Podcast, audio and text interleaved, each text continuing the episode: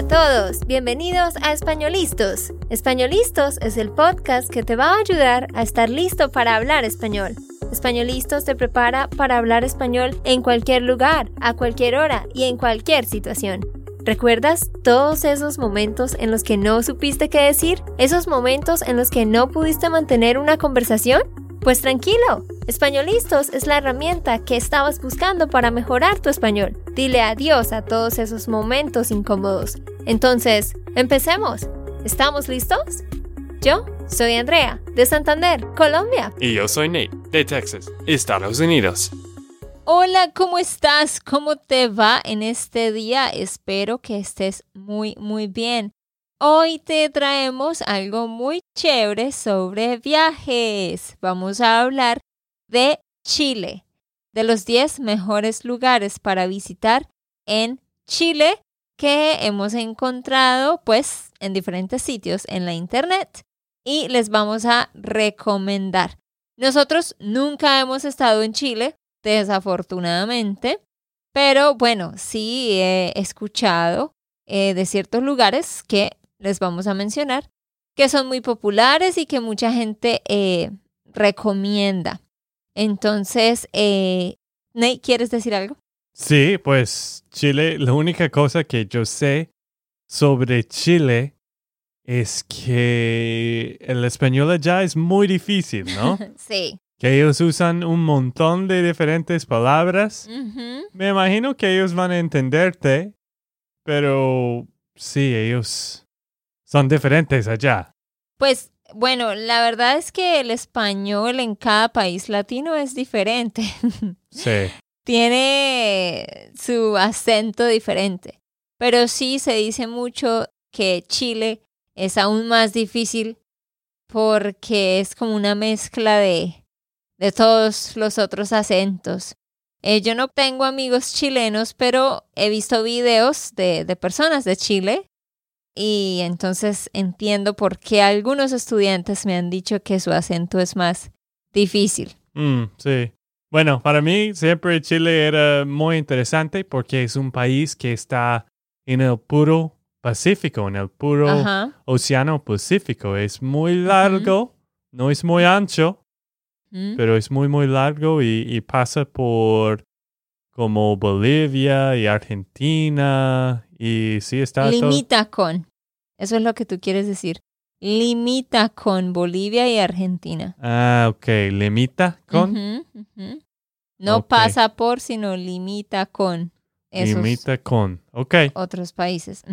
Listo. Bueno, queridos, entonces entremos en materia.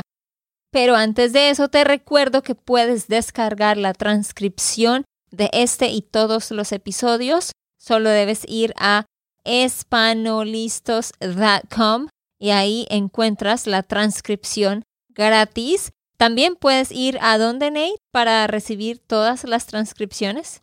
Puedes ir a espanolistos.com slash donate y vas a recibir un documento de, de Google para todos los transcripts. Bueno, Andrea, hablamos ahora de los 10 mejores lugares para visitar en Chile? Número uno, por supuesto, va a ser Santiago de Chile, que es la capital. ¿Qué podemos decir de este lugar, Nate? Pues Santiago es el centro de Chile y es el hogar de sofisticados restaurantes, espacios recreativos, variedad de centros comerciales y una interesante colección de museos. Eso he escuchado yo, que hay muchos museos allá. Y también dicen que cada barrio de esta ciudad tiene una atmósfera particular, que hay muchas zonas antiguas y muchas áreas bohemias. Y también, en particular, hay un moderno centro financiero que la hace muy, muy popular. Su privilegiada ubicación geográfica permite disfrutar de maravillosos entornos naturales. Hay rutas de vino, que puedes ir a diferentes lugares a, probar vinos. Hay también centros de esquí muy modernos que eso yo pues no lo sabía. Y también hay un extenso litoral a solo 100 kilómetros de distancia. Y también, por supuesto, hay hermosos paisajes que se pueden observar. El siguiente lugar, número dos, es la isla de Pascua. ¿Has escuchado de la isla de Pascua, Nate? No, creo que no. Bueno, yo sí. Eso es algo que no mencioné al principio, pero es un lugar al que yo quiero ir, Nate. De hecho. Bueno, hay muchos lugares que queremos ir y especialmente después de la pandemia. Ajá. No, pero es un lugar que, que siempre me ha llamado la atención. La isla de Pascua, eh, allá hay unas esculturas muy raras que son como caras de personas y tienen como un sombrero rojo. Voy a leer lo que dice aquí nuestro script. Dice que esta isla está localizada en medio del Océano Pacífico y es considerada uno de los lugares turísticos de Chile que genera mayor curiosidad, tanto por las enigmáticas esculturas de piedra que acabé de describir, y a esas esculturas se les llama los moais, y también es conocida por las misteriosas leyendas y tradiciones de la cultura ancestral Rapanui. O sea, es que en esa isla hay como muchos misterios mm. y si ustedes buscan en, en Google, escriban Isla de Pascua, van a ver unas esculturas de como unas caras de humanos y son hechas en, en piedras gigantes. Sí. Y, y todos se preguntan cómo llegaron esas piedras allá, nadie sabe. Ah, sí, claro. Yo, yo estoy viendo y, son muy, muy chévere. Creo que he visto en algunas fotos y, y sí, es, es algo interesante. Ajá. Eh, pero sí, el misterio es como cómo llegaron esas piedras ahí si se supone que en la isla como tal no las hay. No sé, bueno, la gente va allá por, por curiosidad. Este, ¿qué más? Podemos decir, este lugar es declarado patrimonio de la humanidad por la UNESCO y también esta isla ha sido declarada como una maravilla porque allá hay algo que es bien interesante y es una playa de arena rosada. Busquen en la internet arena rosada de la playa de Ovaje con B pequeña y HE o G. Van a encontrar una playa donde literalmente la arena es rosada. Entonces eso es como súper wow. También está la playa de Anaquena, donde las aguas tienen un azul turquesa muy hermoso. Y también hay muchas cuevas allá en esta isla. Y bueno, es un paraíso prácticamente. Y para los que no saben, teníamos que pausar este episodio por como cinco minutos porque Andrea estaba viendo las fotos y diciendo que, uy, tenemos que ir allá por nuestro aniversario y, y todo esto. Sí, porque obviamente ustedes saben que Marlon Andrés es la persona del equipo que hace todos los scripts, los guiones para estos podcasts. Luego Ney y yo los revisamos. Pero sí, cuando leí esto de la arena rosada, yo dije, mm, no recuerdo buscar esto. Y les prometo, es un lugar espectacular para que vayan allá con su pareja, su familia. La verdad que muy lindo. Número 3. Atacama en flor. ¿Qué es eso, Nate? Bueno, este es la región de Atacama es uno de los mejores destinos turísticos en Chile. Se encuentra ubicada en el desierto florido. Sí, básicamente es un lugar donde tú vas a ir a ver, o sea, extensiones gigantes de flores. Otro lugar al que debemos ir. Nate, me está gustando Chile. No sabía que tenía tantas cosas tan súper interesantes. Sí, he escuchado que es muy, muy bonita. Eso es interesante porque eso es un desierto, pues el desierto de, Atacama, ¿no? Eh, pero esa es una zona donde salen muchas flores. Es un fenómeno único, dicen. Dicen que, pues, eso es un fenómeno natural realmente. El hecho que, el hecho de que eso se vea en una zona desértica. Entre noviembre y diciembre, una gran extensión de flores convierten a la zona más árida del planeta en un arco iris natural que de verdad deslumbra los ojos. Así que tienen que investigar sobre eso. Si algún día ustedes quieren visitar Chile, eh, ¿cuál es el mejor momento para ir? Aquí encontramos que entre noviembre y diciembre es cuando salen todas esas flores, pero tengan en cuenta, esta es una zona árida, es decir, una zona seca donde no deberían salir flores y salen, así que es como mágico. Número cuatro, Parque Nacional Torres del Paine en el sur de Chile, que esto lo comparte con Argentina, ¿no, Nate? Porque tú estuviste en ese parque Torres del Paine. Cuéntanos un poquito sobre esto. Bueno, sí, fui allá, pues el lado de allá, porque estaba en el lado de Argentina.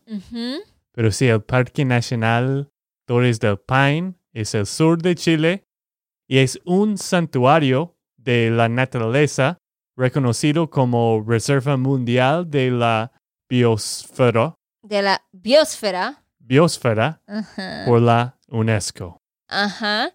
Este es el hogar de una cantidad de vida silvestre y de ecosistemas muy bonitos donde encontramos glaciares, glaciers, obviamente, glaciares, montañas, valles, ríos y lagos. Como dijimos, esto está compartido entre Argentina y Chile. ¿Cuándo fuiste tú allá, Nate? ¿Qué año fue? En el 2013, 2013, ¿no? Bueno, eh, hace como seis años. Más. Un poco más que seis años, sí. Y pues conozco mucha gente que salieron para hacer una caminata de Torres del Paine, porque ellos tienen grandes caminatas de como cinco días o dos oh, semanas a veces, porque, bueno, este es estas historias hay un montón y hay un montón de, caminar y, he visto las fotos. Es muy, muy bonita. Yo le dije a Nate que yo quiero volver a Argentina porque él hizo un viaje en el 2013 y vio lugares hermosos. Y bueno, me imagino que así mismo es en Chile. Les animamos a que apenas termine esta pandemia, empiecen a viajar otra vez y Chile sería un lugar genial para considerar.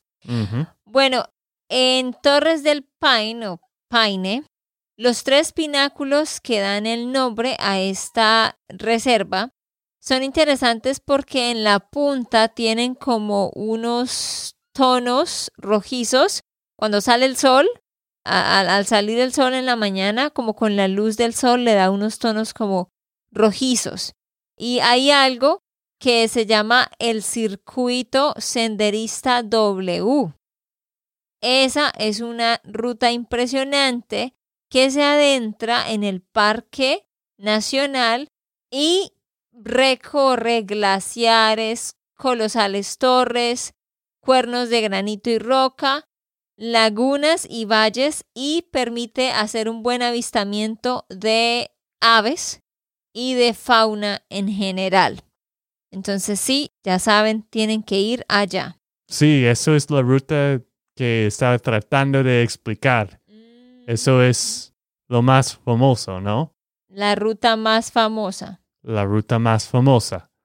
El recorrido todo abarca 66 kilómetros y sus hitos son el Glaciar Grey y el Valle Verde y las Torres del Paine.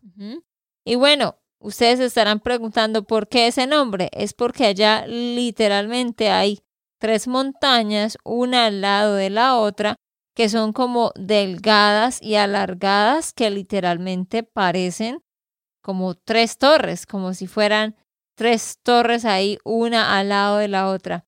De verdad que les recomendamos ir allá porque es muy, muy único. Eh, siguiente, número 5, tenemos a Valparaíso, otra ciudad que también está en el centro de Chile.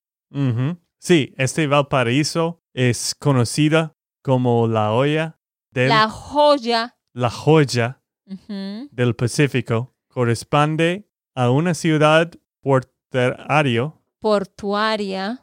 Portuaria. Declara Patrimonio de la Humanidad por la UNESCO. ¿Y qué es una ciudad portuaria? Pues una ciudad donde hay un puerto donde llegan y salen barcos con mercancía, con comida, etc. ¿Listo? Esta ciudad es famosa por sus cerros tapizados de coloridas arquitecturas, empinadas escaleras y singulares ascensores que a modo de anfiteatro abrazan la bahía.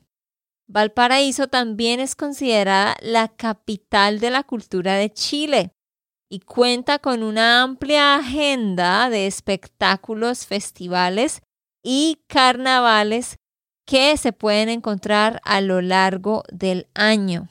Entonces sí, una ciudad muy colorida, de verdad es conocida por, por esa, todo lo que hay en sus grandes montañas empinadas, que es un espectáculo muy, muy colorido. Muy bien, siguiente, número 6. Saltos de Petrohue o región de los lagos. Los saltos son los desagües del río Petrohue y de las aguas color esmeralda del lago. Hay un lago que se llama Todos los Santos y hay un río que se llama Petrohue.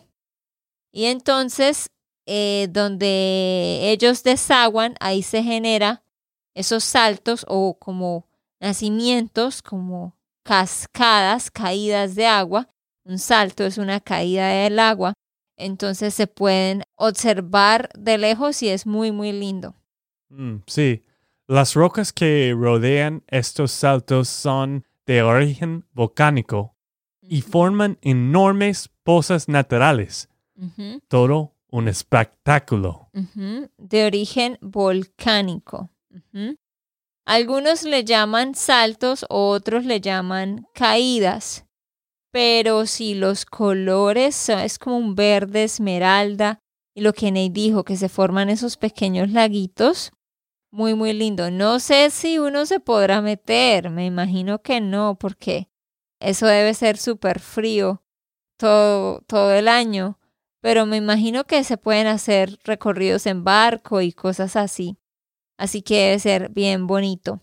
Sí, está muy, muy bonita en las fotos. Listo, vamos con el siguiente. Eh, número 7 se llama Chiloé, en el sur de Chile. Es un archipiélago de mágicas islas y pequeños islotes que están dispersas entre las aguas del Océano Pacífico. Allá es el hogar de sobrecogedores paisajes donde se ven muchas rocas erosionadas y hay muchos bosques. Y también los paisajes son bonitos porque hay pueblitos pequeños, así dispersos, y hay muchos pescadores. Entonces es, es bonito como ver todo a junto, ¿no? Como el paisaje con la gente por ahí Parece como de una foto. Sí, es algo muy, muy chévere porque cada casa tiene un diferente color y sí, es, es muy, muy bonita, es algo distinto. También allá hay unas iglesias, unos templos religiosos que se encuentran situados a no más de 10 kilómetros uno del otro y tienen unas estructuras muy particulares y simplistas y están hechos de madera pero eh, tienen unas rutas para hacer peregrinaje. Y esto es considerado patrimonio de la humanidad por la UNESCO. Parece que en Chile hay varias cosas que están consideradas patrimonio de la humanidad. Qué chévere. Pero antes de seguir, quiero recordarte, si tú quieres mejorar tu español, tu pronunciación, tu confianza para hablar, nosotros tenemos clases de grupo de conversación durante las tres primeras semanas del mes. Si tú estás interesado en esta información y quieres registrarte, mándame un correo a andrea at SpanishLandSchool.com y dime, Andrea, quiero la información de las clases de grupo y te mandaremos la información. Este es un servicio ah, muy bueno donde vas a tener a una tutora y dos estudiantes más, es decir, cuatro personas, para hablar por una hora, pero la tutora dirige la conversación y se enfocan en vocabulario, en temas específicos. De nuevo, si quieres la información o si tienes sugerencias de temas para este podcast, mándanos un email a andrea at SpanishLandSchool.com. Ok, el siguiente lugar en la lista es Iquique, que es también una ciudad, una ciudad portuaria, pues donde hay un puerto, que está en el norte de Chile. Es popular porque allá hay playas muy bonitas y la arena es muy, muy blanca y también tiene olas muy suaves. Sí, me parece muy, muy bonita porque tiene las montañas en el fondo y obvio la ciudad que está en la costa de la playa. La ciudad también cuenta con un valioso patrimonio cultural, conservando varias construcciones de principios del siglo XX. Y también cuenta con museos y sitios arqueológicos que dan muestra de la cultura chinchorro que fue una civilización que habitó la costa del desierto de Atacama entre los años 7020 y 1500 antes de Cristo. Allá todo eso de la arqueología es como muy fuerte. Hay mucho para ver al respecto. Muy bien, vamos con la número 9. Es la laguna de San Rafael en el sur de Chile. Esta laguna se encuentra situada en los campos de hielo norte, que es un área reconocida como Reserva Mundial de la Biosfera por la UNESCO. En sus aguas desemboca el majestuoso glaciar San Rafael, que naciendo en el Nevado de San Valentín recorre 15 kilómetros de distancia para llegar a la laguna. ¡Qué lindo eso! Nace en un nevado, recorre 15 kilómetros y luego va a llegar a esta laguna. Sí, me parece muy parecido de mi tiempo en el Calafate, en Argentina, el sur de Argentina, donde estaba caminando por los glaciares. Esto fue muy, muy chévere porque estaba caminando adentro de un glaciar y viendo esto de cerca. y, si este, este laguna San Rafael, creo que... San Rafael. San Rafael tiene tours también de barco y todo que pueden ver muy, muy cerca este, estos bonitos glaciares. Ajá. Y Nate, ¿qué tal el frío por allá? ¿Muy, muy frío? Demasiado para ti. Ah, Ok, no, pues el fuerte. ¿Qué hacemos? bueno, quizás un día. Es que yo soy muy friolenta, o sea, a mí, aquí donde estoy tengo frío y estamos a 65 grados. Pero sí, de verdad les recomendamos ir a Chile, Argentina, mucho, mucho para, para ver. ¿Qué más se puede observar allá, Nate? También permiten observar enormes torres de hielo que alcanzan hasta los 70 metros de altura y escuchar el constante sonido de los desprendimientos de hielo. ¿Tú experimentaste eso? Sí, he visto en, el Calafate, pues en Argentina, que, que sí el hielo estaba... Desprendiéndose. Desprendiéndose. O derritiéndose, sí. Exacto, derritiéndose. Pero se desprenden pedazos grandes y se caen. Claro, y estás viendo esas partes siempre cayendo en diferentes partes de, hielo. Qué nervios, qué nervios. Es muy, muy bonita. Sí, pero qué nervios porque no, qué tal que algo pase, no sé, y no hay para dónde irse. Bueno, no estás como en el lado de esto, pero sí. Ok. Bueno, el último lugar es Valdivia o la región de los ríos. Es otro de los lugares turísticos del sur de Chile que no puedes perderte. Esto es en la ciudad de Valdivia. Allá hay mucho por ver también, allá hay varios museos. Está el Museo de Arte Contemporáneo, está el Museo Histórico y Antropológico Maurice Van de Mille, no lo sé pronunciar bien. Ah, está el Museo Naval Submarino O'Brien, hay muchos parques, hay mucho por ver allá también. Entonces, otro lugar muy lindo. Hay un santuario que todos visitan que se llama Santuario de la Naturaleza Carlos en Wanter. Son nombres como que no son latinos. Ah, también están otras islas por ahí cerca. Mejor dicho, Chile tiene mucho para ofrecer. Y yo les digo, yo que soy latina y que estoy en Colombia, relativamente cerca de ellos, no sabía de todo esto antes de leer el resumen para hacer este episodio. Así que me quedé impresionada y con ganas de ir especialmente a la isla de Pascua. Sí, eso es lo que tú quieres ir mucho, ¿no? sí, ahora sí. Hay que planear un viaje allá, pero...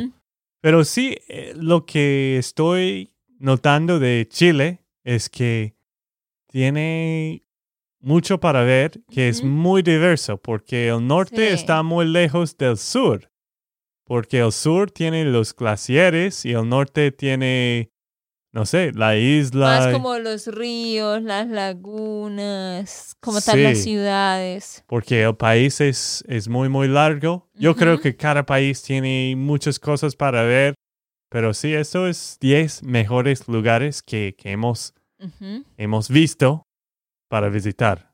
Cuando recibas el correo sobre estas recomendaciones, responde diciéndonos si tú has viajado a Chile, si quizás conoces alguno de estos lugares. Por favor, dinos y cuéntanos sobre tu experiencia. Y ya para terminar, queremos dar gracias a todos los que han dejado una reseña. Gracias por tus reseñas. Eso nos ayuda a crecer y a que otros nos encuentren. Y en este momento queremos leer una reseña. Eso es de Happy Pop TN. Y esta persona dijo, el podcast número uno. Este es mi podcast favorito. Escucho todos los días. André y Nate me han ayudado a avanzar mi español. Muchas gracias. Ay, muchísimas gracias por esas lindas palabras. Y sí, quisiéramos leer más reseñas, pero no se puede. Así que gracias a todos. Ya saben, dejen sus reseñas. De nuevo, cualquier sugerencia o si tú quieres la información de las clases de conversación, mándanos un email a andrea at SpanishLandSchool.com. Nos vemos. Ok, esto fue todo por el episodio de hoy. Esperamos que les haya gustado y que hayan aprendido. Y recuerda, si sientes que estás listo para aprender español, solo da un clic en Español Listos. No olvides dejar tus comentarios de lo que te gustó y los temas que quieres que tratemos. Suscríbete y déjanos tus reseñas. Españolistas les dice chao chao y hasta, la próxima.